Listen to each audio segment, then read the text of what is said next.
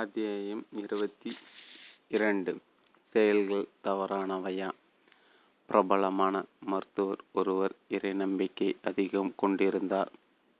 இறைவன் மீது அவர் கொண்டிருந்த விசுவாசம் நோயை குணமாக்குவதற்கு கூட உதவி செய்தது. ஆகவே அவர் இறை விசுவாசத்தையும் இணைத்து நோயை குணப்படுத்த ஆரம்பித்தார். அதையே மற்றவர்களுக்கும் கற்றுக் கொடுக்க ஆரம்பித்தார். அவரால் பலர் பயனடைந்தார்கள். அவருடைய விசுவாச மருத்துவம் பலருக்கு பயனை ஏற்படுத்தினாலும் சிலருக்கு பிரச்சனையை ஏற்படுத்தியது. அவரால் பலனடைந்த மருத்துவர் ஒருவர் தனது அனுபவத்தை கூறினார். எனக்கு கற்றுக் கொடுத்த மருத்துவர் மீதும் அவர் கூறியது போல் இறைவன் மீது விசுவாசம் கொண்டு மருத்துவத்தை கடைபிடித்தேன் பலரை குணமாக்கி வருகிறேன். அனைத்தும் இறைவனுடைய இச்சைப்படியே நடக்கிறது என்ற வாசகம் எனக்கு ஆரம்பத்தில் உதவி செய்வதாக உணர்ந்தேன். ஆனால் காலப்போக்கில் சில எதிர்விளைவுகளையும் சந்திக்க நிறுத்திவிட்டது. எல்லாவற்றையும் இறைவன் பார்த்து கொள்வார் என்ற நிலையில் எனக்கு என்ன வேலை இருக்கிறது என்ற கேள்வி எனக்குள் எழ ஆரம்பித்தது. காலப்போக்கில் எல்லாவற்றையும் தான் இறைவன் பார்த்து கொள்கிறாரே இவர்கள் ஏன் இங்கு வந்து நம்மை தொந்தரவு செய்கிறார்கள்? என்று என்னிடம் நோயாளிகள் வரும்போது எண்ண ஆரம்பித்து விட்டேன்? எனது தொழிலிலும் ஆர்வம் குறைந்து விட்டது. இதுபோல் பலரும் பாதிக்கப்பட்டதாக அறிந்தேன். பலர் தங்களது தொழிலில் அக்கறை காட்டாது இறைவன் பார்த்து கொள்வார் என தங்களது தொழிலையும் சொத்துக்களையும் இழந்துவிட்டார்கள் உங்கள் கருத்துக்களை புரிந்து கொண்ட பிறகுதான் செயலை பொறுத்த அளவில் ஒரு சரியான அணுகுமுறைக்கு வர முடிந்தது. இப்படி அவர் தனது அனுபவத்தை கூறினார். சாஸ்திரங்களில் தாமோ குணம் ராஜ்ய குணம் சத்வ குணம் என நம்முடைய மனோ இயக்கம் மூன்று வகையில் இயங்குவதாக கூறப்படுகிறது. தாமோ குணம் என்பது சோம்பலுடன் செயலற்றி இருக்கும் நிலையை குறிக்கிறது. ராஜோகுணம் என்பது செயல்படுவதில் மட்டும் ஆர்வம் காட்டும் நிலையை குறிக்கிறது. சத்வகுணம் என்பது செயல்பாட்டாலும் செயலற்றில் இருக்கும் விளைவை குறிக்கிறது. பலர் செயலற்றிருக்கும் தாம குணத்தையும் செயலோடு இருந்தும் செயலற்றிருக்கும் தத்துவ குணத்தையும் ஒன்றாக புரிந்து கொள்கின்றன. மனதின் இயக்கத்தில் இந்த மூன்று குணங்களையும் மாறி மாறிதான் ஏற்படுகின்றன. அது நம் அந்நியக்கத்தின் இயல்பு. தெளிந்தவர்கள் அனைவரும் மன இயக்கத்திலிருந்து விடுபட்டதாக எடுத்துக்கொள்ளக்கூடாது. மன இயக்கம் அனைவருக்கும் பொதுவானது. அதை எடுத்துக்கொள்ளும் அணுகுமுறையில்தான் தெளிவடைந்தவர்களும் தெளிவு தெளிவு அடையாதவர்களுக்கும் வேறுபாடு உள்ளது. ஆரம்பகால சாதகர்கள் உலக வாழ்வையும் உலக இன்பங்களையும் புறக்கணித்து ஆன்மீக அனுஷ்டானங்களில் மட்டுமே ஈடுபாடு காட்டி வருவர். உலக கடமைகள் யாவும் அவர்களது வழியில் குறுக்கிடும் தடங்களாகவும் சுமையாகவும் கருதுவர். இதனால் பலர் திருமணம் செய்து கொள்ளாமலும் அப்படியே திருமணம் செய்து கொண்டால் குழந்தைகளை பெற்றுக்கொள்ளாமல் இருந்து வருகின்றன. இவை அனைத்தும் அவர்களது ஆன்மா சாதனைகளுக்கு இடையூறு செய்திடுவதாக கருதி அவற்றிலிருந்து தப்பிச் சென்றுதான் ஆன்மீக சாதனைகளை தொடர்ந்திருக்கிறார்கள். தெளிவடைந்த நிலையில் இப்போது ஆன்மீக சாதனைகளுக்கும் ஓர் முடிவு ஏற்பட்டு விட்டது ஆன்மீக சாதனை என தனியே ஒரு சாதனை தேவையில்லை. இனி நாம் உலக வாழ்க்கையில் மூழ்கிவிட வேண்டுமா? உலக வாழ்விலிருந்து தப்பிச் சென்று ஆன்மீக சாதனைகளில் ஈடுபட வேண்டியதில்லை என்பதற்காக உலக வாழ்வுதான் அனைத்தும் என்று உலக வாழ்க்கையிலே மூழ்கிவிட வேண்டுமா? அன்பர் ஒருவருடைய மனைவி ஒருமுறை தொலைபேசியில் தொடர்பு கொண்டு என்னிடம் கேட்டார். எனது கணவர் தெளிவடைந்து விட்டதாக கூறுகிறார். அப்படிதான் தோன்றுகிறது. ஆனால் வாரத்தில் மூன்று நாட்கள் கூட தொழிலில் ஈடுபடாமல் சுற்றுலா சென்று விடுகிறார். கடன் பெற்று தான் தொழிலை நிர்வாகம் செய்து வருகிறார். அவருடைய நடவடிக்கை எனக்குள் ஒரு நிம்மதியற்ற தன்மையை ஏற்படுத்துகிறது. நான் என்ன செய்வது? இன்பம் என்றால் என்ன? துன்பம் என்றால் என்ன? என்பது நமக்கு தெரியும். இன்பம் ஏற்படும் போது நாம் நம்மை மறந்து விடுகிறோம். துன்பத்தின் போது நாம் நம்மை மறந்த நிலைக்கு போய் விடுவதில்லை துன்பம் ஏற்படும் போது நாம் அதனை சகித்து கொள்ள முடியாமல் அதனோடு போராடுகிறோம். நாம் ஈடுபடும் அலுவல்களும் தொழில்களும் இன்பமாக அமையாமல் போராட்டமாகவே அமைந்துள்ளன. போராட்டத்திலிருந்து விடுபட வேண்டும் என்பது நம் அனைவருடைய இயல்பாகவுமே இருந்து வருகிறது. ஒரு பொருளை தலைச்சுமையாக எடுத்து நடந்து சென்று விற்பனை செய்யும் ஒரு விற்பனையாளர் நாம் தொழில் செய்வதாக வைத்துக்கொள்வோம். நடக்க முடியாத நிலையில் கால் ஊனமாகிவிட்டதென்றால் நம்மால் மேற்கொண்டு அந்த தொழிலில் ஈடுபட முடியாது. நமக்கு தகுதியான வேறு தொழிலை தான் நாம் தேர்ந்தெடுக்க வேண்டும். நாம் ஹெல்மெட் விற்பனை செய்யும் கடைகார் கடை வைத்திருப்பதாக வைத்துக்கொள்வோம். ஹெல்மெட் அணிவது கட்டாயமில்லை என அரசு முடிவு செய்கிறது. எவரும் ஹெல்மெட் வாங்குவதாக இல்லை. இந்நிலையில் நாம் விற்பனை செய்யும் பொருளை மாற்றினால்தான் கடையை நடத்த முடியும். ஏனெனில் எவரும் ஹெல்மெட்டை வாங்கப் போவதில்லை.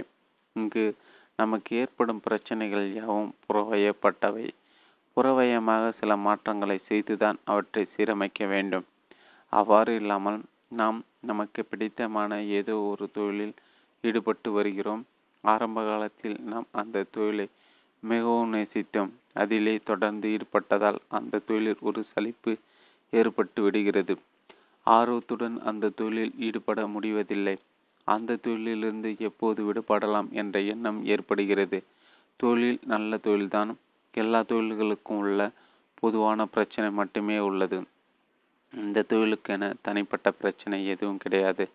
மன ஈடுபாடு குறைந்த காரணத்தினால் அந்த தொழிலிருந்து விடுபட நினைக்கிறோம். இது புறவயப்பட்ட பிரச்சனை அன்று. இது அகவயப்பட்ட பிரச்சனை. மனோ ரீதியாக நாம் தப்பி ஓட நினைக்கிறோம். ஆன்மீகம் என்ற பெயரில் நாம் சில பயிற்சிகளிலும் அனுஷ்டானங்களிலும் ஈடுபட வேண்டிய கட்டாயத்தில் இருக்கும்போது நமது தொழிலிலிருந்தும் வழக்கமான சூழ்நிலைகளிலிருந்தும் நமக்கு விடுதலை தேவைதான். ஆனால் ஆன்மீக உலகம் என ஓர் உலகத்தையே நாம் அப்புறப்படுத்திய பிறகு ஆன்மீகம் என்ற பெயரில் நமக்கு எந்த ஒரு தப்பியோடுதலும் தேவையில்லை.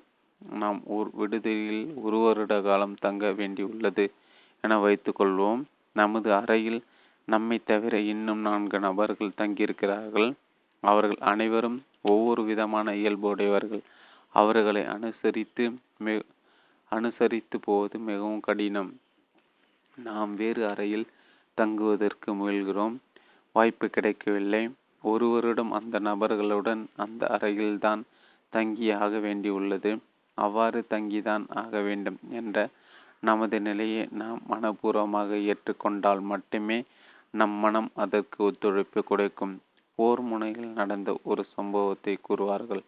தளபதி ஒருவர் தனது வீரர்களுடன் தங்களது வாகனங்களில் போர் முனைக்கு செல்கிறார். போர் முனைக்கு சென்றதும் அந்த தளபதி தங்களது வாகனங்கள் அனைத்தையும் வரிசையாக நிறுத்துமாறு உத்தரவிடுகிறார். வாகனங்களை வரிசையாக நிறுத்தப்படுகின்றன.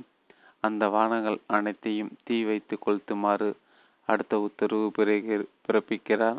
வாகனங்கள் அனைத்தும் அழிக்கப்பட்டு விட்டன. இனி வீரர்களுடன் வீரர்கள் எதிரிகளுடன் போராடி ஜெயித்தால் மட்டுமே உயிர் படைக்க முடியும். தப்பி ஓடி செல்ல எந்த வாகனமும் கிடையாது. இந்நிலையில் அவர்கள் முழு ஈடுபாட்டுடன் போரிட்டு போரில் வெற்றி பெற்றதாக கூறப்படுகிறது. நாம் செய்யும் பணிகளில் முழு ஈடுபாட்டுடன் செய்திடும்போது அவையே யோகமாகி விடுகிறது அந்த செயலை நேர்த்தியாகவும் சிரமமில்லாமல் செய்திடும் பல வகை உத்திகளும் நமக்கு உதயமாகின்றன.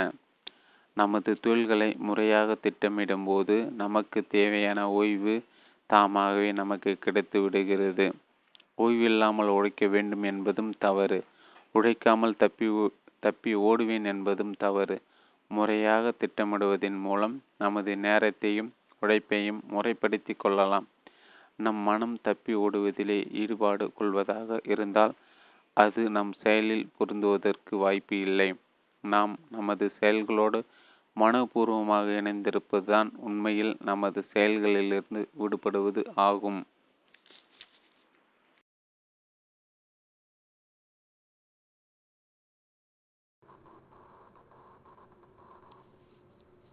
அத்தியாயம் இரண்டு. தன்னை அறிதல். தன்னை அறிவதுதான் உயர்வானது இறுதியானது என்று ஆன்மீகத்தில் கருதப்படுகிறது. இதனால்தான் நான் யார் என்று கேட்டு உன்னை நீனே உணர்ந்து கொள் என ரமணர் கூறுகிறார். தன்னை பற்றிய அறிவுதான் நம்முடைய பிரச்சனைகள் அனைத்திற்கும் தீர்வு என ஜே கிருஷ்ணமூர்த்தியும் கூறுகிறார். இது குறித்து நமது அணுகுமுறை என்ன என்பதை நமது முந்தைய நூல்களில் கூறியிருந்தாலும் அதனை நினைவுபடுத்தும் வகையில் புதியதோர் கோணத்தில் அது பற்றி பார்ப்போம். தன்ன அறிதல் என்றால் என்ன? நம்மை நான் உடல் அல்ல நான் மனமல்ல தூய்மையான ஆன்மாதான் நான். இப்படி அறிவதுதான் தன்னை அறிதலா? நான் யார் என நம்மை கேள்வி கேட்க தூண்டும் ராமணரை எடுத்துக்கொண்டாலும் நான் என்பது ஆன்மா மற்றும் நான் என்பது ஆன்மா என்று அர்த்தம் படும்படியாக கூறியிருப்பார்.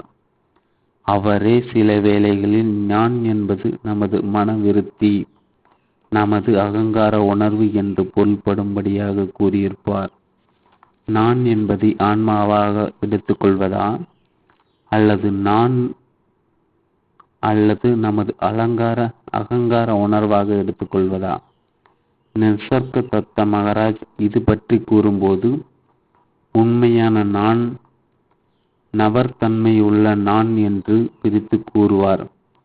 The one is the real I and the other is the person என்று கூறுவார். ஓஷோ ரஜினிஷ் வேடிக்கையாக ஒரு கதை கூறுவார். பயணி ஒருவர் சத்திரத்தில் தங்கியிருந்தார். அந்த சத்திரத்தில் பலரும் தங்கியிருந்தார்கள். அனைவரும் இரவில் படுத்து தூங்க ஆரம்பித்தார்கள். ஆனால் இந்த பயணி மட்டும் தூங்காமல் விழித்திருந்தார். சத்திர மேலாளர் மேலாளர் இவரிடம் வந்து ஏன் தூங்கவில்லை? என்று விசாரித்தார். அதற்கு அந்த பயணி வினோதமான காரணம் ஒன்றை கூறினார். நான் சிறுவயதில் எனது பெற்றோருடன் திருவிழா கூட்டம் ஒன்றுக்கு சென்றிருந்தேன். அப்போது நான் கூட்டத்திற்குள் கலந்து தொலைந்து போய்விட்டேன். எனது பெற்றோர் நான் சிரமப்பட்டு என்னை கண்டுபிடித்தார்கள். இப்போதும் நான் இந்த கூட்டத்தினரோடு சேர்ந்து என்னை மறந்து தூங்கிவிட்டால் மீண்டும் இந்த கூட்டத்தினரோடு கலந்து தொலைந்து போய்விடுவேன் போய்விடுவேன் என்று பயப்படுகிறேன். சத்திரமில்லற ஒரு உபாயம் சொன்னார். ஒரு ரிப்பனை எடுத்து அந்த பயனின் காலில் கட்டிவிட்டார். இனி நீ தைரியமாக படுக்கலாம். பிடித்து பார்க்கும்போது காலில் உள்ள ரிப்பனை கொண்டு உன்னை நீ அடையாளம் கண்டு கொள்ளலாம். உன்னை நீ தொலைந்து விடாமல் பார்த்து கொள்ளலாம். பயணியும் நிம்மதியாக படுத்து தூங்கினார். அவர் தூங்கியதை உறுதி செய்து கொண்ட மேலாளர் அந்த ரிப்பனை அவிழ்த்து அவருக்கு பக்கத்தில் படுத்து தூங்கிக் கொண்டிருந்தவரின் காலில் கட்டிவிட்டார். காலையில் பயணி பிடித்திருந்தார் காலை பார்த்தார் காலில் ரிப்பன் இல்லை. அது படுத்து தூங்கிக் கொண்டிருந்த இன்னொரின் காலில் கட்டப்பட்டிருந்தது. என்ன தேடுகிறீர்கள்? என்று அவரிடம் மேலாளர் கேட்டார். எதையும் தேடவில்லை. ஒரு சிறிய குழப்பம் மட்டும் உள்ளது. சிறு வயதில் ஏற்பட்டது போல் நீங்கள் மீண்டும் தொலைந்து போய்விட்டீர்களா நல்ல வேளை நான் அப்படி தொலைந்து போகவில்லை. உங்கள் உதவினால் நான் தொலைந்து போகாமல் தப்பித்து விட்டேன். இப்போது வேறு வகையான குழப்பம் மட்டும் ஏற்பட்டுள்ளது. என்ன குழப்பம்? நீங்கள் அருமையான உபாயத்தை கண்டுபிடித்து எனது காலில் ரிப்பனை கட்டிவிட்டீர்கள். இதனால் நான் தொலைந்து போகாமல் காப்பாற்றப்பட்டு விட்டேன். ரிப்பனை கட்டியுள்ள நபர்தான் நான் என்பதில் எந்த குழப்பமும் இல்லை. ரிப்பனை கட்டியுள்ள நபர்தான் நான். ஆனால் ரிப்பன் இல்லாமல் இருந்து கொண்டிருக்கும் நான் யார்? இப்படி ஆன்மா எது உடல் எது மனம் எது என்ற குழப்பம் நம்மளுக்குள் நீடித்து விடுகிறது. நான் என்பது இவற்றுள் எது என்ற குழப்பம் ஏற்பட்டு விடுகிறது. திரைப்படம் திரையில் தோன்றுகின்றது. திரைப்படத்தில் கதாநாயகன் வருகிறான் வில்லன் வருகிறான். அவர்களிடையே பிரச்சனை உள்ளது. அவர்கள் இருவருக்கும் பொதுவாக திரை உள்ளது. திரை என்பது கதாநாயகனுக்கோ அல்லது வில்லனுக்கோ தனித்து பாத்தியப்பட்டதன்று. அது பொதுவானது. திரையை சீரமைப்பதன் மூலம் வில்லனை வெற்றி கொள்ள முடியாது. ஆனால் திரை இல்லாமலும் திரைப்படம் இல்லை. கதாநாயகனுக்கும் வில்லனுக்கும் இடையே உள்ள பிரச்சனையை தீர்க்க திரையை அப்புறப்படுத்தி தீர்வு காண வேண்டியதில்லை. திரை என்பது ஆன்மாவை குறிக்கிறது இறைநிலையை குறிக்கிறது. ஆன்மா என்பதும் இறைநிலை என்பதும் பொதுவான காரணி. ஆன்மாதான் நம்முடைய அனைத்து செயல்களுக்கும் அடிப்படை காரணம். அதுதான் ஆதார சக்தி. அந்த ஆதார சக்தி இல்லாமல் நல்லதும் கிடையாது தீயதும் கிடையாது. பிரச்சனைகள் அனைத்துமே மனோரீதியானவை. நாம் தீர்வு காண வேண்டிய இடம் மனோ அம்சமே. ஆன்மா ஆன்மாவில் எந்த பிரச்சனையும் கிடையாது. நாம் தீர்வு காண வேண்டிய இடம் ஆன்மா கிடையாது. அலையும் மனதை அலைப்பாயாமல் செய்வது ஒரு அணுகுமுறை.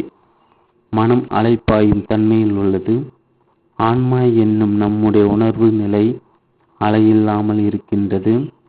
அலைப்பாயும் மனதை அலைப்பாயாத ஆன்மாவில் லயிக்க செய்யும் போது நமது மனமும் தனது அலைகளை நிறுத்திவிடுகிறது. நமது மனதை நமது ஆதார நிலையில் ஒடுக்குவது ஒடுக்குவதுதான் இது. இதனால் ஏற்படும் மனோலயத்தின் மூலம் நமது மனம் அமைதிப்படுகிறது.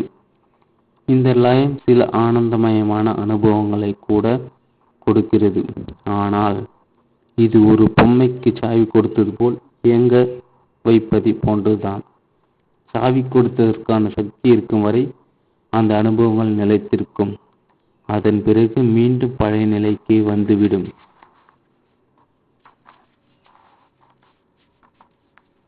மனோலயத்தின் வழியாக நாம் ஏற்படுத்தும் மன அமைதி தற்காலிகமானதே. அது நிரந்தர தீர்வாக அமையாது. ஆனால் ஆன்மீக முயற்சியாளர்களுக்கு கொடுக்கப்படும் ஆரம்பகால பயிற்சிகளில் மனோலயம் முக்கியமானது. அந்த நிலையில் நமது மனதை மனதின் மூல நிலையான உணர்வு நிலையில் குவித்து பழகுவது வலியுறுத்தப்படுகிறது. இத்தகைய பயிற்சி முயற்சிகள் அனைத்தும் யோகாவை சார்ந்தவை. இதனால் நம் மனதை நாம் தற்காலிகமாக கட்டி வைத்து விடுகிறோம்.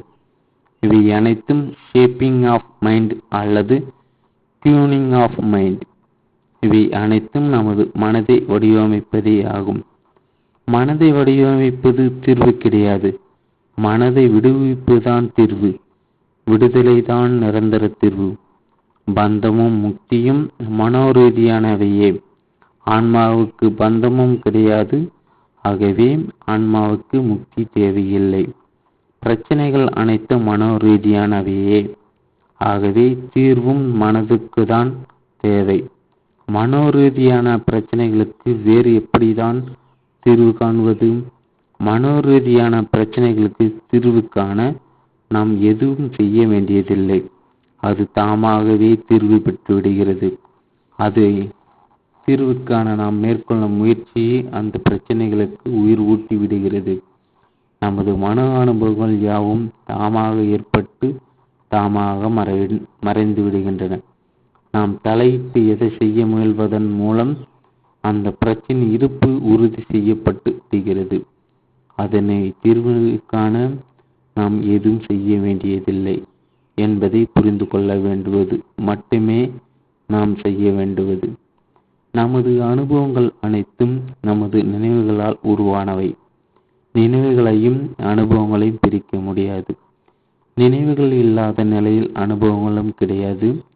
நமது நினைவுகள் அனைத்தும் அலை அலையாக வந்து கொண்டிருக்கின்றன.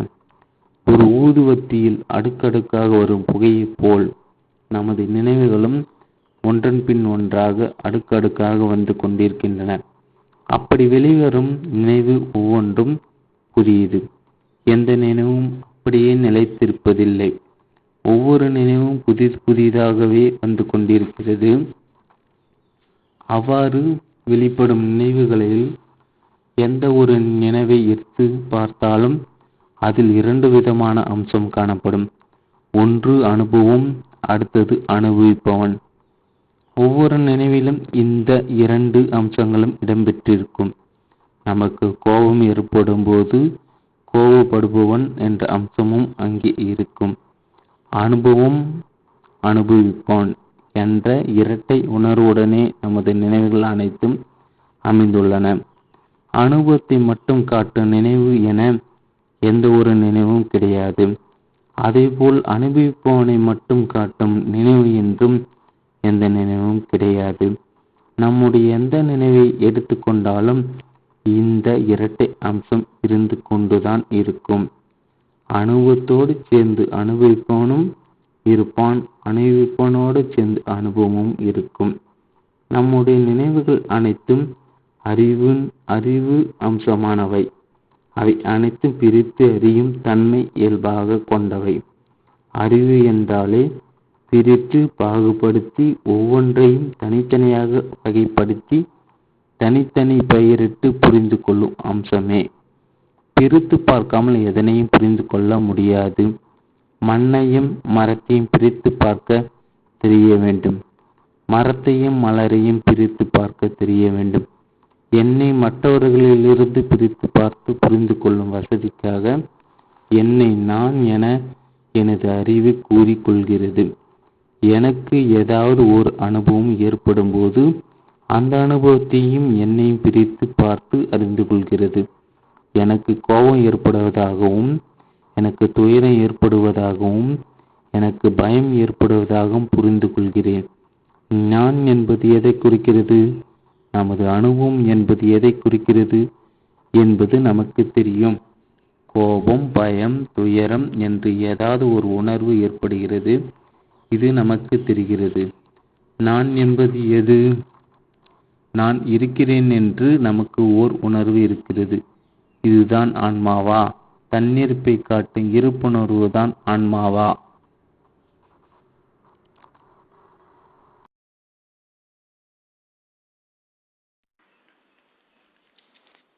அத்தியாயம் இருபத்தி இரண்டு. செயல்கள் தவறானவையா? பிரபலமான மருத்துவர் ஒருவர் இறை நம்பிக்கை அதிகம் கொண்டிருந்தார். இறைவன் மீது அவர் கொண்டிருந்த விசுவாசம் நோயை குணமாக்குவதற்கு கூட உதவி செய்தது. ஆகவே அவர் இறை விசுவாசத்தையும் இணைத்து நோயை குணப்படுத்த ஆரம்பித்தார். அதையே மற்றவர்களுக்கும் கற்றுக் கொடுக்க ஆரம்பித்தார்.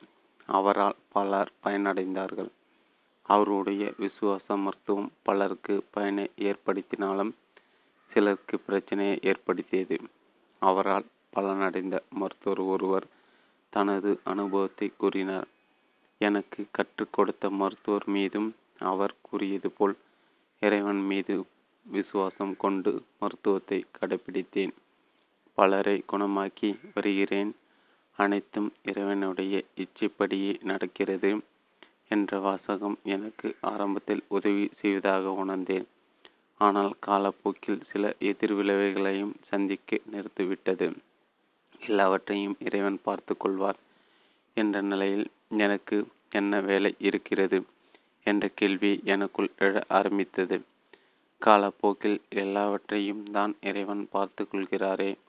இவர்கள் ஏன் இங்கு வந்து நம்மை தொந்தரவு செய்கிறார்கள் என்று என்னிடம் நோயாளிகள் வரும்போது எண்ண ஆரம்பித்து விட்டேன்? எனது தொழிலிலும் ஆர்வம் குறைந்து விட்டது.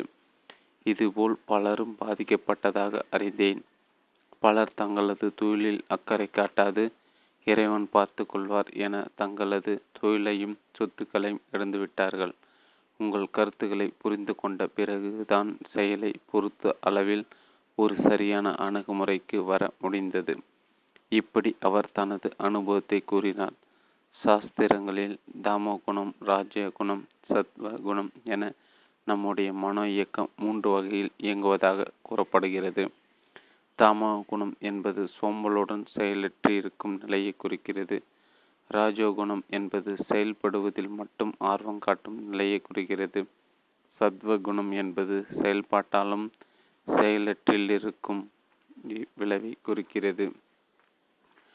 பலர் செயலற்றிருக்கும் தாமோ குணத்தையும் செயலோடு இருந்தும் செயலற்றிருக்கும் தத்துவ குணத்தையும் ஒன்றாக புரிந்து கொள்கின்றன. மனதின் இயக்கத்தில் இந்த மூன்று குணங்களையும் மாறி மாறிதான் ஏற்படுகின்றன. அது நம் அந்நியக்கத்தின் இயல்பு. தெளிந்தவர்கள் அனைவரும் மன இயக்கத்திலிருந்து விடுபட்டதாக எடுத்துக்கொள்ளக்கூடாது மன இயக்கம் அனைவருக்கும் பொதுவானது. அதை எடுத்துக்கொள்ளும் அணுகுமுறையில்தான் தெளிவடைந்தவர்களும் தெளிவு அடைந்த தெளிவு அடையாதவர்களுக்கும் வேறுபாடு உள்ளது. ஆரம்பகால சாதகர்கள் உலக வாழ்வையும் உலக இன்பங்களையும் புறக்கணித்து ஆன்மீக அனுஷ்டானங்களில் மட்டுமே ஈடுபாடு காட்டி வருவர். உலக கடமைகள் யாவும் அவர்களது வழியில் குறுக்கிடும் தடங்களாகவும் சுமையாகவும் கருதுவர். இதனால் பலர் திருமணம் செய்து கொள்ளாமலும் அப்படியே திருமணம் செய்து கொண்டால் குழந்தைகளை பெற்றுக்கொள்ளாமல் இருந்து வருகின்றன. இவை அனைத்தும் அவர்களது ஆன்மா சாதனைகளுக்கு இடையூறு செய்திடுவதாக கருதி அவற்றிலிருந்து தப்பிச் சென்றுதான் ஆன்மீக சாதனைகளை தொடர்ந்திருக்கிறார்கள். தெளிவடைந்த நிலையில் இப்போது ஆன்மீக சாதனைகளுக்கும் ஓர் முடிவு ஏற்பட்டு விட்டது. ஆன்மீக சாதனை என தனியே ஒரு சாதனை தேவையில்லை. இனி நாம் உலக வாழ்க்கையில் மூழ்கிவிட வேண்டுமா? உலக வாழ்விலிருந்து தப்பிச் சென்று ஆன்மீக சாதனைகளில் ஈடுபட வேண்டியதில்லை என்பதற்காக உலக வாழ்வுதான் அனைத்தும் என்று உலக வாழ்க்கையிலே மூழ்கிவிட வேண்டுமா? அன்பர் ஒருவருடைய மனைவி ஒருமுறை தொலைபேசியில் தொடர்பு கொண்டு என்னிடம் கேட்டார். எனது கணவர் தெளிவடைந்து விட்டதாக கூறுகிறார். அப்படிதான் தோன்றுகிறது. ஆனால் வாரத்தில் மூன்று நாட்கள் கூட தொழிலில் ஈடுபடாமல் சுற்றுலா சென்று விடுகிறார். கடன் பெற்றுதான் தொழிலை நிர்வாகம் செய்து வருகிறார். அவருடைய நடவடிக்கை எனக்குள் ஒரு நிம்மதியற்ற தன்மையை ஏற்படுத்துகிறது. நான் என்ன செய்வது? இன்பம் என்றால் என்ன? துன்பம் என்றால் என்ன? என்பது நமக்கு தெரியும். இன்பம் ஏற்படும் போது நாம் நம்மை மறந்து விடுகிறோம். துன்பத்தின் போது நாம் நம்மை மறந்த நிலைக்கு போய் விடுவதில்லை. துன்பம் ஏற்படும் போது நாம் அதனை சகித்து கொள்ள முடியாமல் அதனோடு போராடுகிறோம். நாம் ஈடுபடும் அலுவல்களும் தொழில்களும் இன்பமாக அமையாமல் போராட்டமாகவே அமைந்துள்ளன. போராட்டத்திலிருந்து விடுபட வேண்டும் என்பது நம் அனைவருடைய இயல்பாகவுமே இருந்து வருகிறது. ஒரு பொருளை தலைச்சுமையாக எடுத்து நடந்து சென்று விற்பனை செய்யும் ஒரு விற்பனையாளர் நாம் தொழில் செய்வதாக வைத்துக்கொள்வோம்.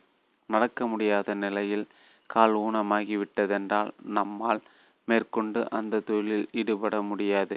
நமக்கு தகுதியான வேறு தொழிலை தான் நாம் தேர்ந்தெடுக்க வேண்டும். நாம் ஹெல்மெட் விற்பனை செய்யும் கடைகார் கடை வைத்திருப்பதாக வைத்துக்கொள்வோம். ஹெல்மெட் அணிவது கட்டாயமில்லை என அரசு முடிவு செய்கிறது. எவரும் ஹெல்மெட் வாங்குவதாக இல்லை. இந்நிலையில் நாம் விற்பனை செய்யும் பொருளை மாற்றினால்தான் கடையை நடத்த முடியும். ஏனெனில் எவரும் ஹெல்மெட்டை வாங்கப் போவதில்லை. இங்கு நமக்கு ஏற்படும் பிரச்சனைகள் யாவும் புறவயப்பட்டவை. புறவயமாக சில மாற்றங்களை செய்துதான் அவற்றை சீரமைக்க வேண்டும். அவ்வாறு இல்லாமல் நாம் நமக்கு பிடித்தமான ஏதோ ஒரு தொழிலில் ஈடுபட்டு வருகிறோம். ஆரம்ப காலத்தில் நாம் அந்த தொழிலை மிகவும் நேசித்தோம். அதிலே தொடர்ந்து ஈடுபட்டதால் அந்த தொழிலில் ஒரு சலிப்பு ஏற்பட்டு விடுகிறது. ஆர்வத்துடன் அந்த தொழிலில் ஈடுபட முடிவதில்லை. அந்த தொழிலிலிருந்து எப்போது விடுபடலாம் என்ற எண்ணம் ஏற்படுகிறது. தொழில் நல்ல தொழில்தான். எல்லா தொழில்களுக்கும் உள்ள பொதுவான பிரச்சனை மட்டுமே உள்ளது. இந்த தொழிலுக்கென தனிப்பட்ட பிரச்சனை எதுவும் கிடையாது. மன ஈடுபாடு குறைந்த காரணத்தினால் அந்த தொழிலிருந்து விடுபட நினைக்கிறோம். இது புறவயப்பட்ட பிரச்சனை அன்று. இது அகவயப்பட்ட பிரச்சனை. மனோ ரீதியாக நாம் தப்பி ஓட நினைக்கிறோம். ஆன்மீகம் என்ற பெயரில் நாம் சில பயிற்சிகளிலும் அனுஷ்டானங்களிலும் ஈடுபட வேண்டிய கட்டாயத்தில் இருக்கும்போது நமது தொழிலிலிருந்தும் வழக்கமான சூழ்நிலைகளிலிருந்தும் நமக்கு விடுதலை தேவைதான். ஆனால் ஆன்மீக உலகம் என ஓர் உலகத்தையே நாம் அப்புறப்படுத்திய பிறகு ஆன்மீகம் என்ற பெயரில் நமக்கு எந்த ஒரு தப்பியோடுதலும் தேவையில்லை. நாம் ஒரு விடுதலையில் ஒரு வருட காலம் தங்க வேண்டியுள்ளது என வைத்துக்கொள்வோம் நமது அறையில் நம்மை தவிர இன்னும் நான்கு நபர்கள் தங்கியிருக்கிறார்கள்.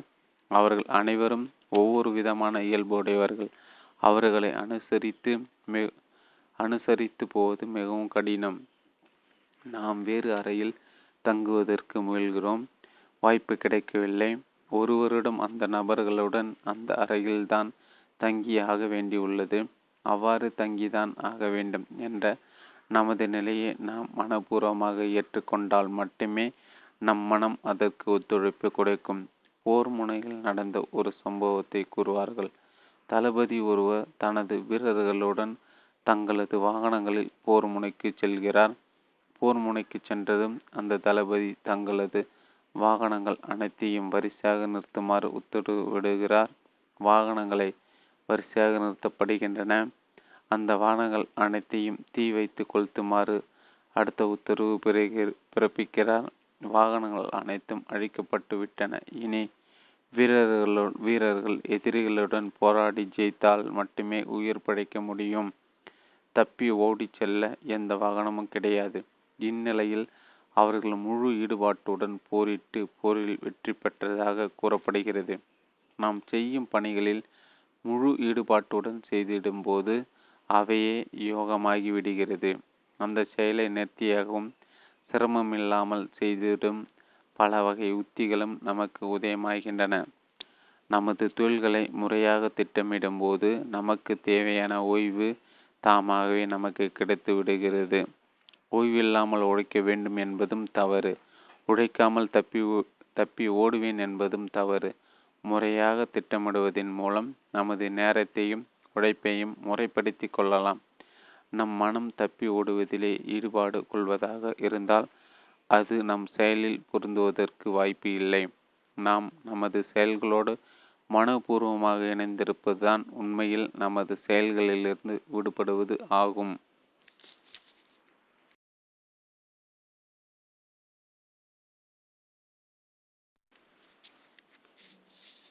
அத்தியாயம் இருபத்தி மூன்று மரணத்துக்கு பின். மரணத்துக்கு பிறகு என்ன நடக்கும்? இப்படி ஒரு கேள்வியை பலர் கேட்டுக்கொள்கின்றனர். பிறப்புக்கு முன்னால் என்ன நடந்தது என்ற கேள்வியை எவரும் கேட்பதில்லை. நடந்து முடிந்ததை பற்றி நமக்கு கவலை இல்லை. எதிர்காலத்தில் நாம் எப்படி இருப்போம் என்ற எண்ணம்தான் நம்மை இயக்குகிறது.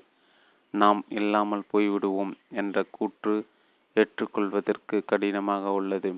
நாம் இறைவனோடு ஐக்கியமாகி விடுவோம் என்ற கூற்று நம்புவதற்கு கடினமாக உள்ளது. நம்முடைய அன்றாட வாழ்வு நமக்கு தெரிகிறது. யதார்த்த வாழ்வில் நாம் எப்படி வாழ்ந்து வருகிறோம் என்பது நமக்கு தெரிகிறது. நம்முடைய வாழ்வின் அமைப்பை எவ்வாறு செம்மைப்படுத்தி கொள்வது என்பது ஒரு நடைமுறைக்கு சாத்தியமான அணுகுமுறை. மரணத்துக்கு அப்பால் எட்டி பார்ப்பதும் பிறப்புக்கு முன்னால் எட்டி பார்ப்பதும் நமக்கு சாத்தியமில்லாத ஒன்று. பெரியவர்கள் இது பற்றி என்ன கூறுகிறார்கள்? சாஸ்திரங்கள் என்ன கூறுகின்றன என்பவற்றில் உள்ள நடைமுறைக்கு சாத்தியமான நம்புவதற்கு சாத்தியமானவற்றை வேண்டுமானால் நாம் ஆய்வுக்கு எடுத்துக்கொள்ளலாம் ஆனால் அதுதான் உண்மை என்று என்னாலும் அறுதிட்டு கூற முடியாது. உங்களாலும் சரி பார்த்து கொள்ள முடியாது. கேள்வி என ஒன்று பிறந்துவிட்டால் அதனை ஏதாவது ஒரு பதிலை கொண்டுதான் சந்தித்தாக வேண்டும். இன்னும் சிலர் அதீதமான ஆற்றல்களின் மீது உள்ள நம்பிக்கையால் மானமில்லாமல் மனமில்லாமல் வாழலாம் என்றும் அதுவும் இந்த உடம்புடனே மரணமில்லாமல் வாழலாம் என்றும் கூறி வருகின்றனர். பிறவியை பற்றி என்னிடம் அம்மா ஒருவர் கேட்டார். நான் அது பற்றி எனக்கு தோன்றியது கூறினேன். அதற்கு அந்த அம்மா உங்கள் கருத்து வேதாத்திரி மகரிஷி கருத்தோடு ஒத்து வரவில்லையே நீங்கள் வேறு மாதிரி கூறுகிறீர்கள் என்று கூறினார்கள்.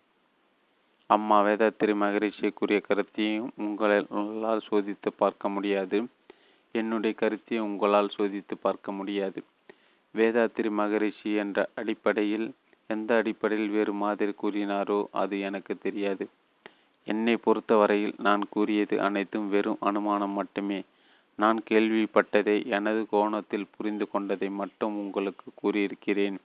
இதில் எந்த கருத்து உங்களுடைய புத்திக்கும் யுக்திக்கும் பொருத்தமாய் இருக்கிறது இருக்கின்றதோ அதை எடுத்துக்கொள்ளுங்கள் ஏதாவது ஒரு பதிலை ஏற்றுக்கொண்டு மரணத்துக்கு பின் என்ன என்ற கேள்வியை முடித்து கொள்ளுங்கள். இவ்வாறு அந்த அம்மாவுக்கு கூறினேன். மரணத்துக்கு பின் என்ன நடக்கிறது? மரணமில்லா பெருவாழ்வு என்பது என்ன? நம்முடைய இந்த உடல் ஸ்தூல உடல் அல்லது பௌதீக உடல் என்று கூறப்படுகிறது. இந்த ஸ்தூல உடலானது பஞ்சபூதங்களான மண் நீர் காற்று நெருப்பு ஆகாயம் என்னும் பஞ்சபூதங்களால் ஆக்கப்பட்டதாகும். மரணம் அடைந்த நிலையில் இந்த ஸ்தூல உடல் பஞ்சபூதங்களோடு மீண்டும் சேர்ந்து விடுகிறது. ஸ்தூலமான இந்த உடலுக்குள் சூட்சமான மன உடல் என ஓர் உடல் இருக்கிறது. அந்த மன உடலானது ஸ்தூல உடல் அடைந்த பிறகு ஸ்தூல உடலை விட்டு வெளியே வந்து விடுகிறது. ஸ்தூல உடலானது ஐந்து கூட்டுப் பொருட்களான மண் நீர் காற்று நெருப்பு ஆகாயம் என்ற பஞ்சபூதங்களால் வடிவமைக்கப்பட்டது போல் இந்த மன உடல் மூன்று விதமான அமைப்புகளால் உருவாகியுள்ளது. அவையாவன சூட்சம உடல் காரண உடல் மற்றும் பிராண உடல். ஸ்தூல உடலுக்கும் மன உடலுக்கும் உள்ள உறவு நிரந்தரமாக முடிந்து விடுவதுதான் மரணம் என கூறப்படுகிறது. மரணம் ஏற்பட்டவுடன் மன உடல் தனியே பிரிந்து வந்து விடுகிறது. ஆத்மா வேறு மன உடல் வேறு. ஆத்மாவில் பிரிவு கிடையாது. பிரம்மம் என்னும் மெய்ப்பொருள்தான். ஒவ்வொருவரோடும் தொடர்பு கொண்டு உயிருக்கும் உயிராக இயங்குவதே தான் ஆத்மா என கூறுகிறோம். ஆத்மா இல்லாத இடமே கிடையாது. அது ஒரு பொதுவான அம்சம். ஆகவே அதை தனிமைப்படுத்தி பேச தேவையில்லை. எல்லாவற்றுக்கும் மூலம்தான் பிரம்மம். பரபொருள் காட். இசைக்கருவிலிருந்து இசை வெளிப்படுவதை போல் பிரம்மத்திலிருந்து பிரபஞ்சம் வெளிப்பட்டுள்ளது. பிரம்மம்தான் மூலம். அதனை வெளி அதன் வெளிப்பாடு தான் பிரபஞ்சம். பிரபஞ்சம் என்பது இரு வகைப்படும். ஒன்று ஸ்தூல பிரபஞ்சம் அடுத்தது சூட்சும பிரபஞ்சம். ஸ்தூல பிரபஞ்சம் என்பதுதான் பஞ்சபூதம். சூட்சும பிரபஞ்சம் என்பது பிரபஞ்ச மனம். ஸ்தூல பிரபஞ்சத்தில் உள்ள பஞ்சபூதத்தினால் இவ்வுலகம் மற்றும் அதில் உள்ள தாவரங்கள் உயிரினங்கள் ஆகியவற்றின் திட அமைப்புகள் உருவாகி உள்ளன. சூட்சம பிரபஞ்சமான பிரபஞ்ச மனதிலிருந்து பலவிதமான மன உடல்கள் உருவாகி உள்ளன. மனிதனின் உண்மையான வடிவம் மன உடலே. மனிதர்களைப் போல் தேவர்களும் தெய்வங்களும் மன உடலால் ஆனவர்களே. நமது தாய் தந்தையின் உதவினால் ஏற்பட்ட பஞ்சபூத சேர்க்கையினால் நம்முடைய பௌதிக உடல் ஸ்தூல உடல் தோன்றுகின்றது. அந்த பௌதீக உடலுக்குள் பிரபஞ்ச மனதின் ஒரு சிறு துகளான மன உடல் நுழைகிறது. இப்போது நாம் ஸ்தூல உடலும் மன உடலும் சேர்ந்த ஒரு கலவையாக மாறிவிட்டோம். ஸ்தூல உடலில் தான் மெய் வாய் கண் மூக்கு செவி என்னும் ஐந்து விதமான அறிவும் கருவிகளும் உள்ளன. இவை ஐம்பொறிகள் என கூறப்படுகின்றன.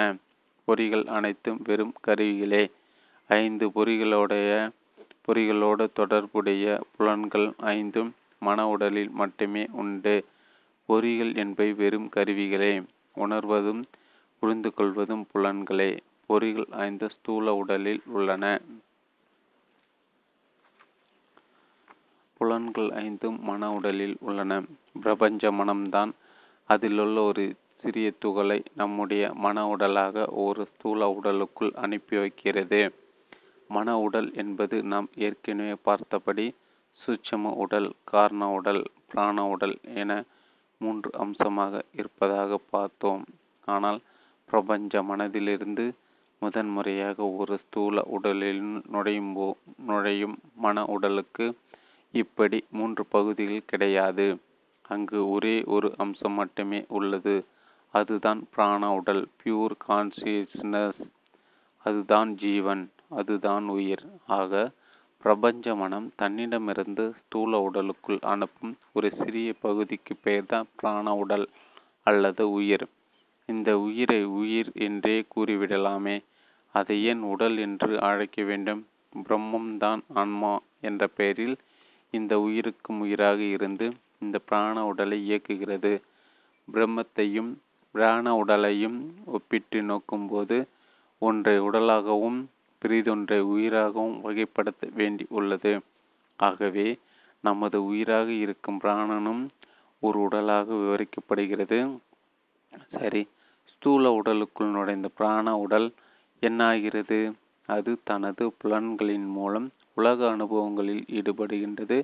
பொறி புலன்களின் மூலம் பிராண உடலுக்கு ஏற்படும் அனுபவங்களின் தொகுப்பாக அந்த பிராண உடலுக்குள் துணையாக ஒரு சூட்சம உடல் உருவாகிறது. சூட்சமூடல் என்பது நம்முடைய நினைவுகளாலும் அனுபவங்களாலும் உருவாக்கப்பட்டனவை. இதுதான் நம்முடைய உணர்மனம். இதுதான் நம்முடைய கான்சியஸ் மைண்ட் நம்முடைய நினைவு தொகுப்பு மெமரி அனைத்தும் இந்த உணர்வு மனத்துக்கே சூட்சம உடலுக்கே சொந்தமானது. நமது உணர்மனமான சூட்சம உடல் செயல்பட செயல்பட நமக்கு பலவிதமான அனுபவங்கள் ஏற்படுவதோடு இல்லாமல் அவை அனைத்தும் வடிகட்டப்பட்டு நம்முடைய இயல்பாகவும் வடிவமைக்கப்பட்டு விடுகின்றன. நம்முடைய இயல்புகளால் உருவாவதுதான் நம்முடைய காரண உடல். நமது ஸ்தூல உடலை விட்டு மன உடல் பிரியும் போது இப்போது அது மூன்று பிரிவாக அமைந்து விடுகிறது. மரணத்தின் போது இத்தகைய மன உடல்தான் எஞ்சி இருக்கிறது. எஞ்சி உள்ள அந்த மன உடல்தான் சூட்சும உடல் காரண உடல் பிராண உடலாக உள்ளது. எஞ்சி இருக்கும் இந்த மன உடல்தான் அடுத்த பிறவி எடுக்க விரும்புகிறது. பாவ புண்ணிய அமைப்புக்கு ஏற்ப புதிய பிறப்பு தீர்மானிக்கப்படுகிறது. ஏற்கனவே வாழ்ந்த வாழ்வுதான் பாவ புண்ணியங்களை கொண்டு வந்துள்ளது. முதல் முறையாக மன உடல் தூள உடலுக்குள் நுழையும் போது மன உடல் பிராண உடலாக மட்டுமே இருந்தது. உடலுக்குள் நுழைந்த பிறகுதான் பிராண உடலுடன் கூடுதலாக இரண்டு உடல்கள் உருவாகி சேர்ந்து விட்டன. அவைதான் சூட்சமம் மற்றும் காரண உடல் என்று பார்த்தோம். சூட்சம உடல் என்பது உணர்மனம் கான்சியஸ் மைண்ட் காரண உடல் என்பது அடிமனது சப்கான்சியஸ் மைண்ட் முதலாவது ஸ்தூல உடலுக்குள் வாழ்ந்த மன உடல் மரணத்தின் போது வெளியே வந்து விடுகிறது. அப்படியே வெளியே வந்த மன உடல்தான் சூட்சமம் காரணம் மற்றும் பிராணன் கலந்த உடலாக உள்ளது. இந்த மூன்று அமைப்பும் அப்படியே சென்று அடுத்த பிறவி எடுத்து விடுமா? அப்படி எடுப்பதில்லை. சூட்சம உடல் மறைந்து விடுகிறது. இஞ்சி இருக்கும் பிராண உடலும் காரண உடலும் சேர்ந்துதான் புதிய ஸ்தூல உடலுக்குள் நுழைகிறது. சூட்சம உடல் மறைந்து விடுவதால் சூட்சம உடலுக்கு சொந்தமான நினைவு தொகுப்பும் மெமரியும் மறைந்து விடுகிறது. புதிய ஸ்தூல உடலுக்குள் நுழைந்த மன உடலாக இருக்கும்.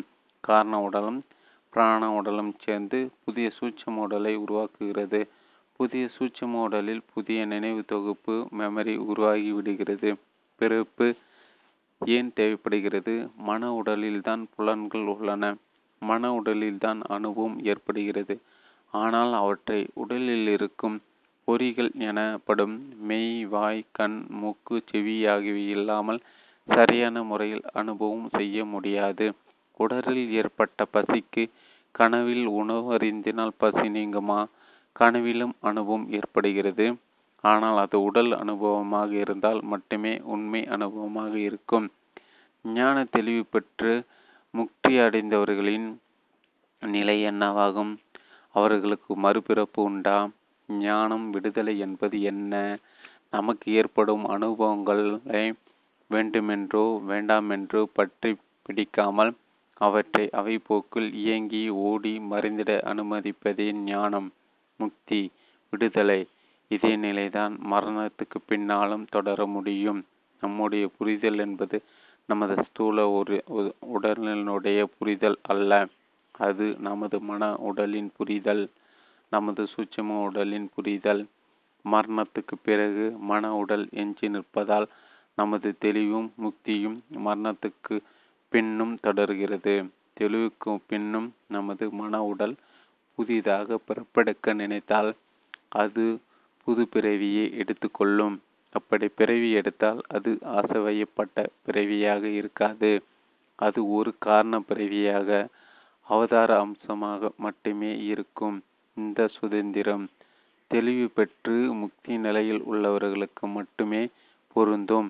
சராசரி மனிதர்கள் அவர்களுடைய பாவ புண்ணியங்களின் அடிப்படையில் கட்டாயப்படுத்தி பிறவிக்குள் தள்ளப்பட்டு விடுவார்கள்.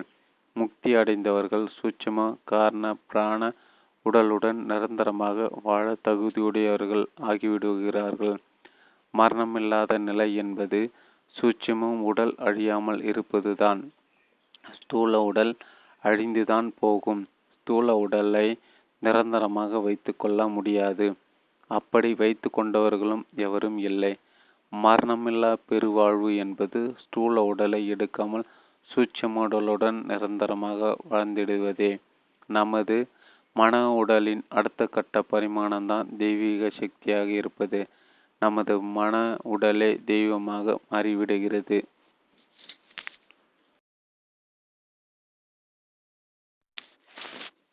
அத்தியாயம் இருபத்தி நான்கு.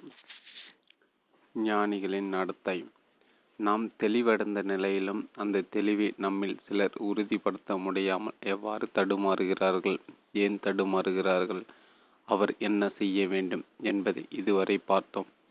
இனி அடுத்த கட்டம். சிலர் தெளிவடைந்து விட்டார்கள். அந்த தெளிவை உறுதி செய்து கொண்டார்கள். இனி அவர்கள் எவ்வாறு செயல்பட வேண்டும்? அவர்கள் எப்படி வேண்டுமானால் செயல்பட்டு கொள்ளலாமா?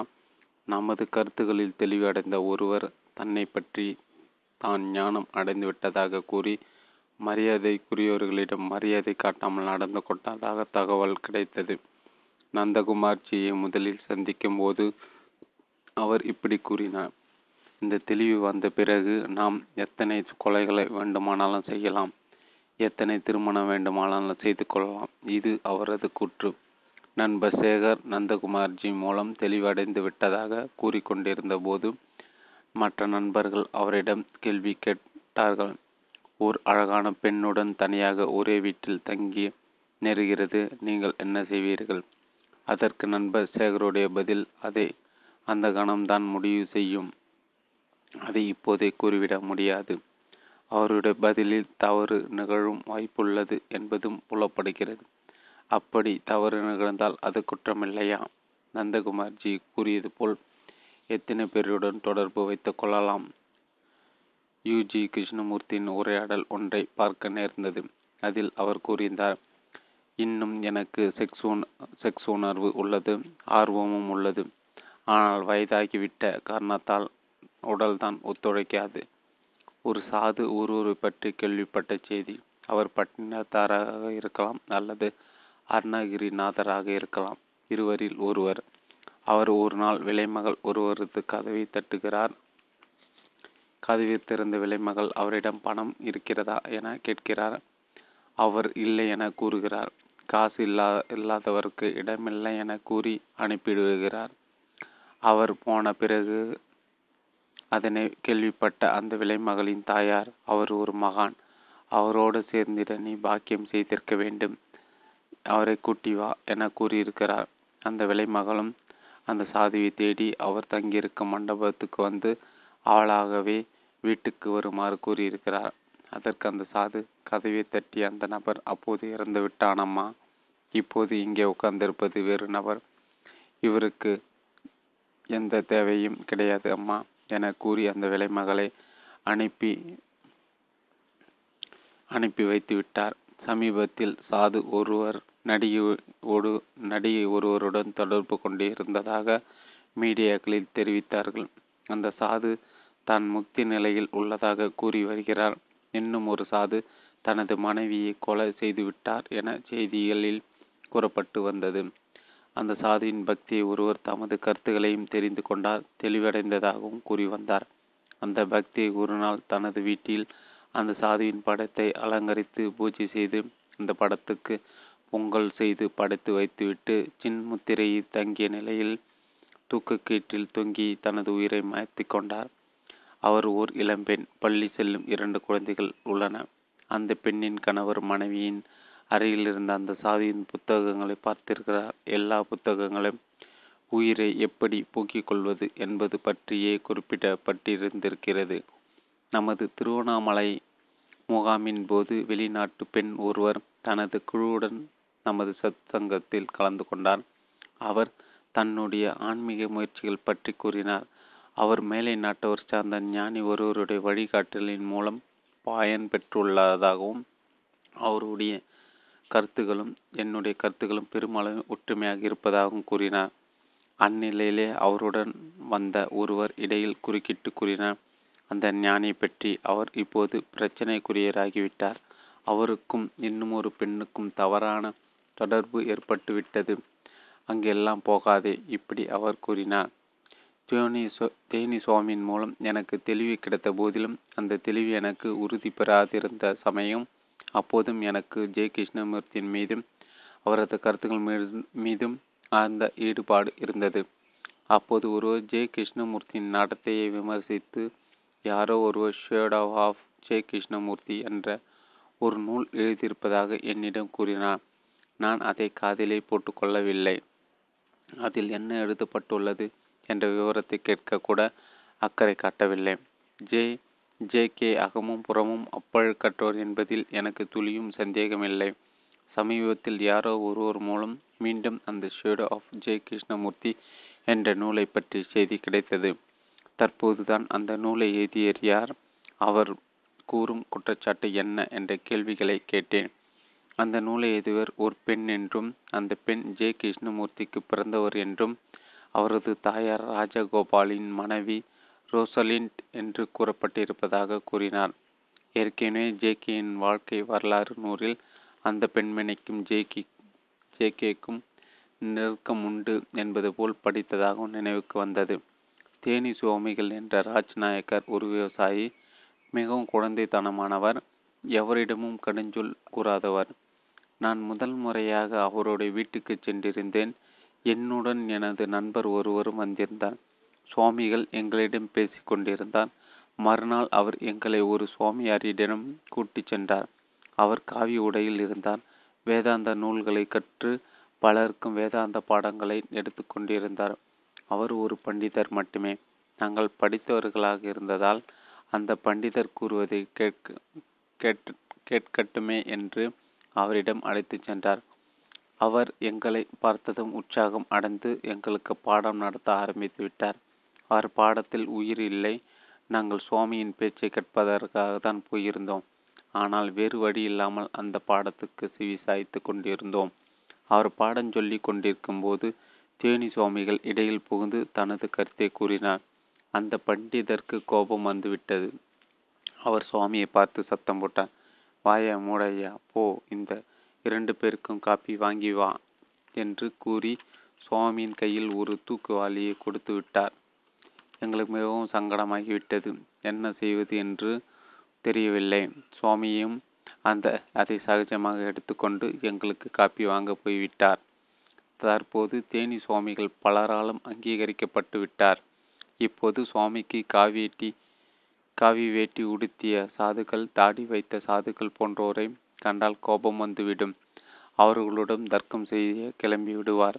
அவருடைய உதவிக்காக ஒருவர் இருந்தால் அவரை அடிக்கடி கோபப்பட்டு திட்டி விடுவார். பிறகு அவனிடம் கோபப்பட்டு விட்டேனா? அவன் ஏதாவது நினைத்து கொள்வானா? என்று நம்மிடம் கேட்பார். நண்பர் சேகரை பொறுத்த அளவில் அன்பர் ஒருவரிடம் கடன் வாங்கியிருந்தார்.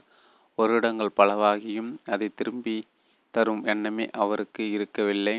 வாங்கிய கடன் குறித்து கடன் கொடுத்தவரிடம் ஆறுதலாக கூடவும் எதுவும் கூறவில்லை. ஞானம் அடைந்துவிட்டேன் என்று கூறும் இவர் இப்படி நடந்து கொள்கிறாரே என்று அது பற்றி தெரிந்த மற்ற நண்பர்களும் தங்களுக்குள் பேசிக்கொண்டார்கள் எனக்கு தெளிவும் உறுதியும் கிடைத்த நிலையில் மன போராட்டமெல்லாம் நின்று போய்விட்டது. அந்த நிலையிலும் நான் சில வழக்குகளில் வழக்கறிஞராக ஆஜராகி கொண்டிருந்தேன். கட்சிக்காரர் ஒரு மிகவும் பொறுப்பு பொறுப்பில்லாமல் நடந்து கொண்டார். நான் எந்த தயக்கமும் இல்லாமல் அவரை கண்டபடி திட்டிவிட்டேன். அவர் தப்பு செய்தவர் ஆகவே அவரை வருத்தப்படவில்லை. நான் திட்டியதில் தவறில்லை. ஆனால் அவர் மிகவும் அமைதியாக தனது கருத்தை வெளியிட்டார். இத்துடன் நமது கணக்கை முடித்துக் கொள்வோம். உங்களுக்குள்ள பாக்கி பணத்தை வாங்கிக் கொள்ளுங்கள். வழக்கு கட்டை கொடுத்து விடுங்கள். நான் வேறு வழக்கறிஞரை வைத்துக் கொள்கிறேன். அவர் இப்படி கேட்டார். இப்போதுதான் நான் என்ன ஆரம்பித்தேன்? கொஞ்சம் வரம்பை மீறி விட்டோமோ என்று. அந்த கட்சிக்காரர் பல வருடமாக பழகியவர். நான் எனது நிலையிலிருந்து இறங்கி வந்து அவரை சமாதானப்படுத்தும்படி ஆகிவிட்டது.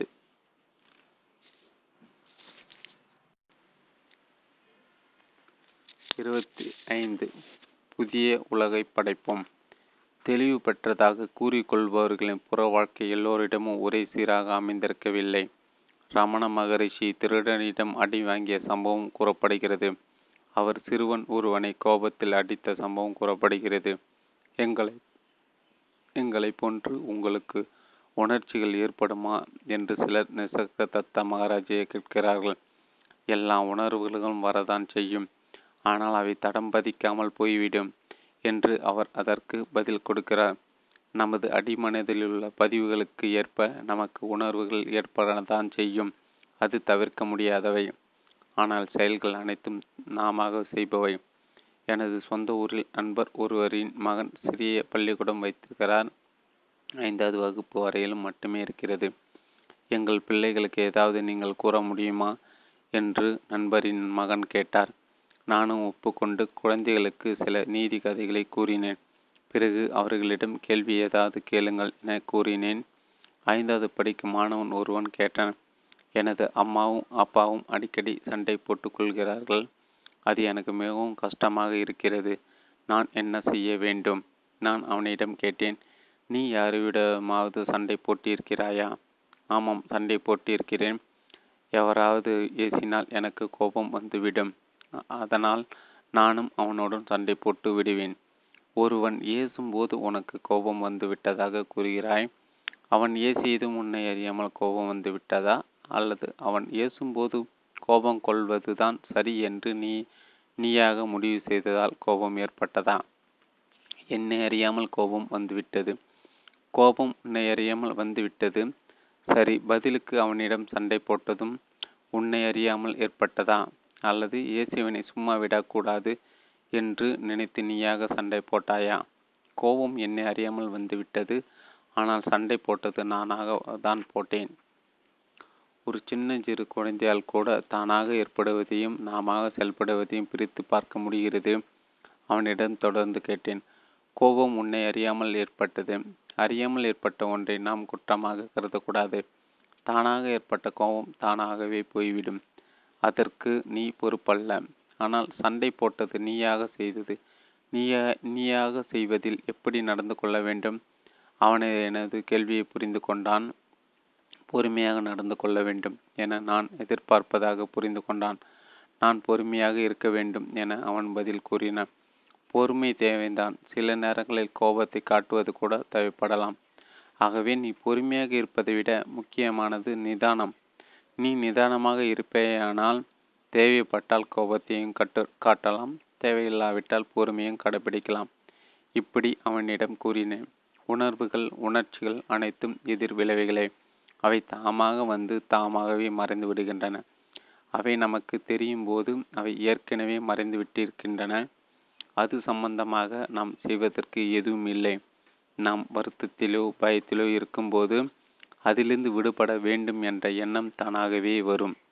ஆனால் அந்த எண்ணத்தை கையில் எடுத்துக்கொண்டு விடுபட முயல்வோமாயின் அதுதான் போராட்டம்.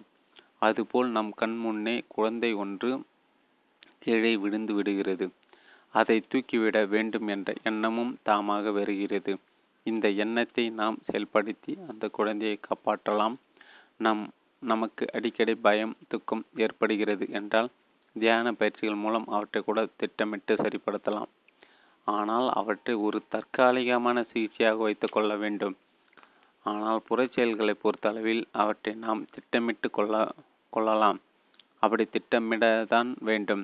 அகத்தை பொறுத்த அளவில் நாம் செய்வதற்கு எதுவும் இல்லை என்ற நிலை நாம் அகத்தை முழுமையாக புறக்கணித்தோமானால் நாம் செய்யும் செயல்களில் ஸ்போர்ட்டிவாக ஆர்வமாக செயல்பட முடியும்.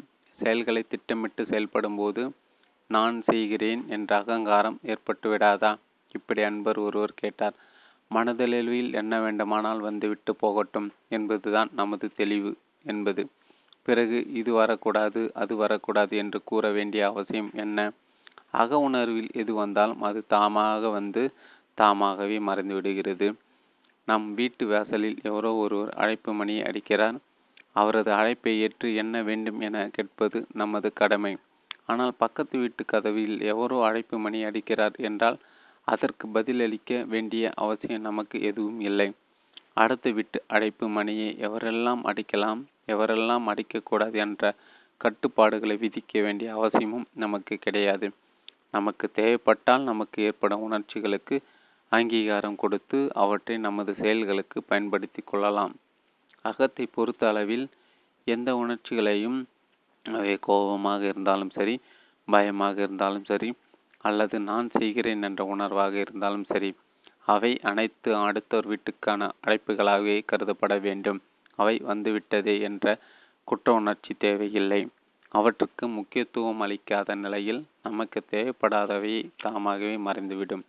நமது தெளிவையும் நமது உணர்ச்சிகள் பிரவாகமாக ஓடும். விடுதலையும் தேவையில்லாமல் சோதித்து தத்துவங்களுக்குள் அடக்கிட முயற்சி செய்து போராட வேண்டாம். தெளிவு பெற்ற தெளிவில் உறுதி பெற்ற பலர் இந்த பிரகோகத்தினுள் வந்துவிடுகின்றனர் அதனால் அவர்கள் அனைத்தும் குற்ற உணர்ச்சிகளிலிருந்து விடுபட்டு விடுகிறார்கள். இதனால் தான் நான் எத்தனை கொலைகளையும் செய்திடலாம் எத்தனை திருமணம் செய்திடலாம் என்று கூற முடிகிறது. தாங்கள் எதனை செய்தாலும் அதனை அவர்களுக்கு குற்ற உணர்ச்சி ஏற்படுவதில்லை. உண்மையில் இது தவறானதல்ல மிகவும் சரியானதே. முக்தனை பொறுத்தவரையில் அவன் எந்த சூழ்நிலையிலும் முக்தனாக இருந்து விடுகிறான். தெளிவு விடுதலை முக்தி அனைத்தும் அகம் சார்ந்த அமைப்பே. அதனால்தான் ஒருவரால் இப்படி கூற முடிகிறது. அவன் எந்த சூழ்நிலையிலும் முக்தனாக இருந்து விடுக விடுக விடுகிறான். தெளிவு விடுதலை முக்தி அனைத்தும் அகம் சார்ந்த அமைப்பே. அதனால்தான் ஒருவரால் இப்படி கூற முடிகிறது. முக்தி விடுதலை என்பது இயற்கையானது. அது தானாகவே இயங்குகிறது. அங்கு நாம் செய்வதற்கு எதுவும் இல்லாத நிலையில் அந்த பிரவாகத்தின் போக்கில் கலைந்திடுவோமானால் நாம் முக்தனாகவே இருந்து விடுகிறோம். அக உணர்ச்சிகள் அனைத்தும் பிரவாகமாக ஓடி மறைவதும் அவை அனைத்தும் தாமாக தோன்றி தாமாக மறைவதும் இயற்கையானது. நமது வேலைக்காக அவை காத்திருப்பதில்லை. அவை அனைத்தும் தாமாகவே இயங்குகின்றன. நாம் இயக்க தேவையில்லை. நாம் இயக்குவது தான் தவறானது. நாம் தலையிடுவதுதான் தவறானது. ஆனால் புறச்செயல்களும் புற நிகழ்வுகளும் இயற்கையானதல்ல. அவற்றை நாம் திட்டமிட்டு தான் நிறைவேற்ற வேண்டும். புற உலக தொடர்புகள் அனைத்தும் நமது ஒப்பந்தத்தின் பேரிலே நடைபெற்று வருகிறது. உலகில் வாழ்க்கை முறையானத்துக்கும் காரணம் நாம் அனைவரும் நமக்காக ஏற்படுத்தி கொண்ட ஒப்பந்தமே. நமது வசதிக்கேற்ப நாமாகவே இந்த ஒப்பந்தத்தை போட்டுள்ளோம். நமக்கு நன்மை செய்யும் என்ற எண்ணத்தில் இந்த ஒப்பந்தத்தை ஏற்பாடு செய்துள்ளோம். இந்த ஒப்பந்தம் குறைபாடு உடையதாக இருந்தால் நாம் எப்போது வேண்டுமானாலும் நமது வசதிக்கு ஏற்ப மாறுதல் செய்து கொள்ளலாம். சாலையில் இடப்பக்கமாக வாகனத்தை ஓட்டி செல்வது என்று நாம் ஒரு ஒப்பந்தத்தை ஏற்பாடு செய்து கொண்டுள்ளோம். இது இயற்கையானதல்ல. நமது வாகனம் இடப்பக்கமும் செல்லும் வலப்பக்கமும் செல்லும். இடப்பக்கமாக செல்ல வேண்டும் என்பது நாம ஏற்படுத்தி கொண்ட ஒரு ஒழுங்குபாடு. அதை மதித்து நடந்தால் நமக்கு நல்லது. எதிரே வரும் வாகனங்களுக்கும் நல்லது. சில மேல நாடுகளில் வாகனத்தை வலது பக்கமாக தான் ஓட்ட வேண்டும் என்ற ஒழுங்குமுறையை வைத்துள்ளார்கள். இது நாம ஏற்படுத்தி கொண்ட ஒழுங்குமுறை. நமது வசதிக்கேற்ப அனைவரின் ஒத்துழைப்போடு எப்படி வேண்டுமானாலும் நமது நடைமுறை ஒழுங்கை மாற்றிக்கொள்ளலாம் இயேசுநாதர் எளிமையாக விளக்கம் கொடுத்து விட்டார். அடுத்தவர்கள் உனக்கு எதையெல்லாம் செய்யக்கூடாது என்று நினைக்கிறாயோ அதை நீ அடுத்தவர்களுக்கு செய்யாதே. அடுத்தவர்கள் உன்னிடம் எப்படி நடந்து கொள்ள வேண்டும் என்று எதிர்பார்க்கிறாயோ அப்படியே நீ அடுத்தவர்களிடம் நடந்து கொள். இப்படி அவர் நமது ஒப்பந்தத்தை மிகவும் எளிமையாக்கிவிட்டார். இது பொதுமக்களுக்காக பொதுவாக கூறப்பட்டது. ஆனால் ஞானிகளுக்கு அவர் வேறு விதமாக கூறுகிறார். ஒருவர் உன்னுடைய ஒரு பக்கத்து கன்னத்தில் அடித்தால் நீ மறுபக்கத்து கன்னத்தையும் காட்டு. உன்னுடைய ஒரு துணியை கேட்டால் உனது துணிகள் எல்லாவற்றையும் கொடுத்து விடு இப்படி கூறிவிடு கூறிவிடுகிறார். இதன் அடிப்படை உண்மை என்னவென்றால் ஞானம் பெற்ற ஒரு ஒருவர் மற்றவர்களை விட பெருந்தன்மையானவராகவும் விட்டு கொடுத்து வளர்ந்திடுவராகவும் இருந்திட வேண்டும் என்பதே அவர் இவ்வாறு கூறுகிறார். ஞானம் பெற்ற ஒவ்வொருவரும் முடிந்த வரைக்கும் மற்றவர்களுக்கு முன்மாதிரியாக வாழ கடமைப்பட்டவர்களே. அதற்காக அதை ஒரு போராட்டமாக எடுத்துக்கொள்ள வேண்டாம். ஒழுக்கங்கள் வாழ்க்கை நெறிமுறைகள் என்பவற்றை கெடுபிடிகளுக்கு உள்ளாக்கக்கூடாது அவற்றை மிகவும் மென்மையாகவே அணுக வேண்டும். பன்மொழியாளர்களின் மத்தியில் நம்மை காத்து கொள்ளவும் தெரிந்து கொள்ள வேண்டும். ராமகிருஷ்ண பரமஹம்சர் கூறிய கதை ஒன்றில் இப்படித்தான் கூறுகிறார். பாம்பு வன்முறையை கைவிட்டு விட்டு ஆபத்தில் மாட்டிக்கொள்ளக்கூடாது அடுத்தவர்களை கடிக்க வேண்டாம். ஆனால் சீற்றத்தை காட்டி தன்னை காப்பாற்றிக் கொள்ளவும் வேண்டும். கீதையில் கிருஷ்ணன் கூறுகிறான் மூ உலகிலும் எனக்கு எந்த கடமையும் கிடையாது. ஆனால் நான் செயலற்று சும்மா இருந்து விடுவாயின் உலகத்தோறும் என்னை உதாரணமாக பின்பற்றி செயலற்று போய்விடுவார்கள். உலகத்தை பொறுத்தவரையிலும் செயல்கள் தான் முக்கியத்துவம் மிகுந்தவை. ஞான தெளிவு பெற்ற பின் நமக்காக உலகமே கிடையாது. அது அடுத்த வீட்டில் ஒழிக்கும் அழைப்பு மணியே நமக்கு இருப்பது யதார்த்தமான புற உலகம் மட்டுமே. அதை முடிந்த வரையிலும் நல்ல உலகமாக மாற்றும் கடமை நாம் ஒவ்வொருவருக்கும் உண்டு. அக தெளிவு பெற்ற பிறகு புற வாழ்வில் தவறு செய்பவர்களை நாம் முன்னுதாரணமாக எடுத்துக்கொள்ளக்கூடாது நமக்கு ஏற்படும் அகத்தூண்டல்களை நிதானத்துடன் கையாள வேண்டிய கடமை நம் ஒவ்வொருவருக்கும் உள்ளது. ஞான தெளிவு பெற்ற பிறகும் ஒருவர் தனது சமுதாய கடமையிலிருந்து நழுவிடும் வாய்ப்பும் உள்ளது. என்னும் எச்சரிக்கையை நாம் எடுத்துக்கொள்ள வேண்டும். மன உணர்வுகளின் பிடியிலிருந்து விடுபடுவதை பொறுத்தவரையில் ஒரு சராசரி மனிதரை விட நாண தெளிவு பெற்றோர் மிக சுலபமாக விடுபட்டு விடலாம். ஒருவர் போதிய அக்கறை காட்டாத நிலையில் தேவையற்ற உணர்வுகளுக்கு பலியாகி விடலாம்.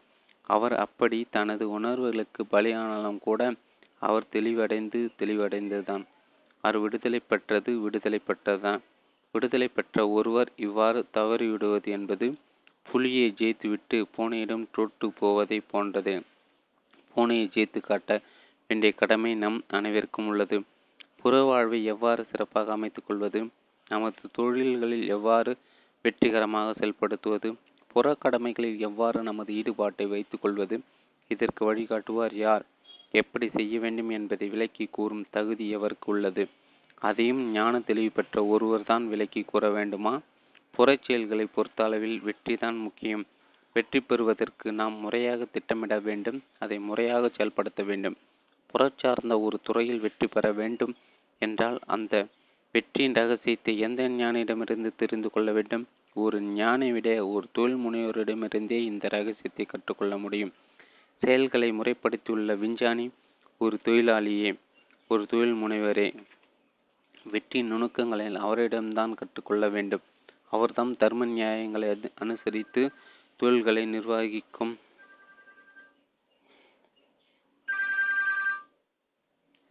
அவர்தான் வெற்றி நுணுக்கள் அவரிடம்தான் கற்றுக்கொள்ள வேண்டும். அவர் தர்ம நியாயங்களை அனுசரித்து தொழில்களை திறம்பட வகிக்கும் நிர்வகிக்கும் நிலையில் அவர்தான் புறச்செயல்களுக்கு வழிகாட்டி. அகத்தை பொறுத்தவரையில் அக உணர்ச்சிகளை பொறுத்தவரையில் தோல்வி மட்டுமே இலக்கு. தோல்விக்கு நாம் என்ன செய்ய வேண்டும்? வெற்றிக்கு தான் நாம் ஏதாவது செய்து பாடுபட வேண்டும். தோல்விக்கு நாம் எதுவும் செய்ய தேவையில்லை. எதுவும் செய்ய தேவையில்லை என்பதை தான் தெரிந்து கொள்வதுதான் ஞானம். இதை தொழில் முனைவோரிடமிருந்து தெரிந்து கொள்ள முடியாது. விஞ்ஞானியிடமிருந்து தெரிந்து கொள்ள முடியாது. இதை ஞானியிடமிருந்து மட்டுமே தெரிந்து கொள்ள முடியும். அகத்தில் ஞானமும் புறத்தில் விஞ்ஞானியாகவும் வாழ்ந்து காட்டுவோம். புதிய உலகை படைப்போம்.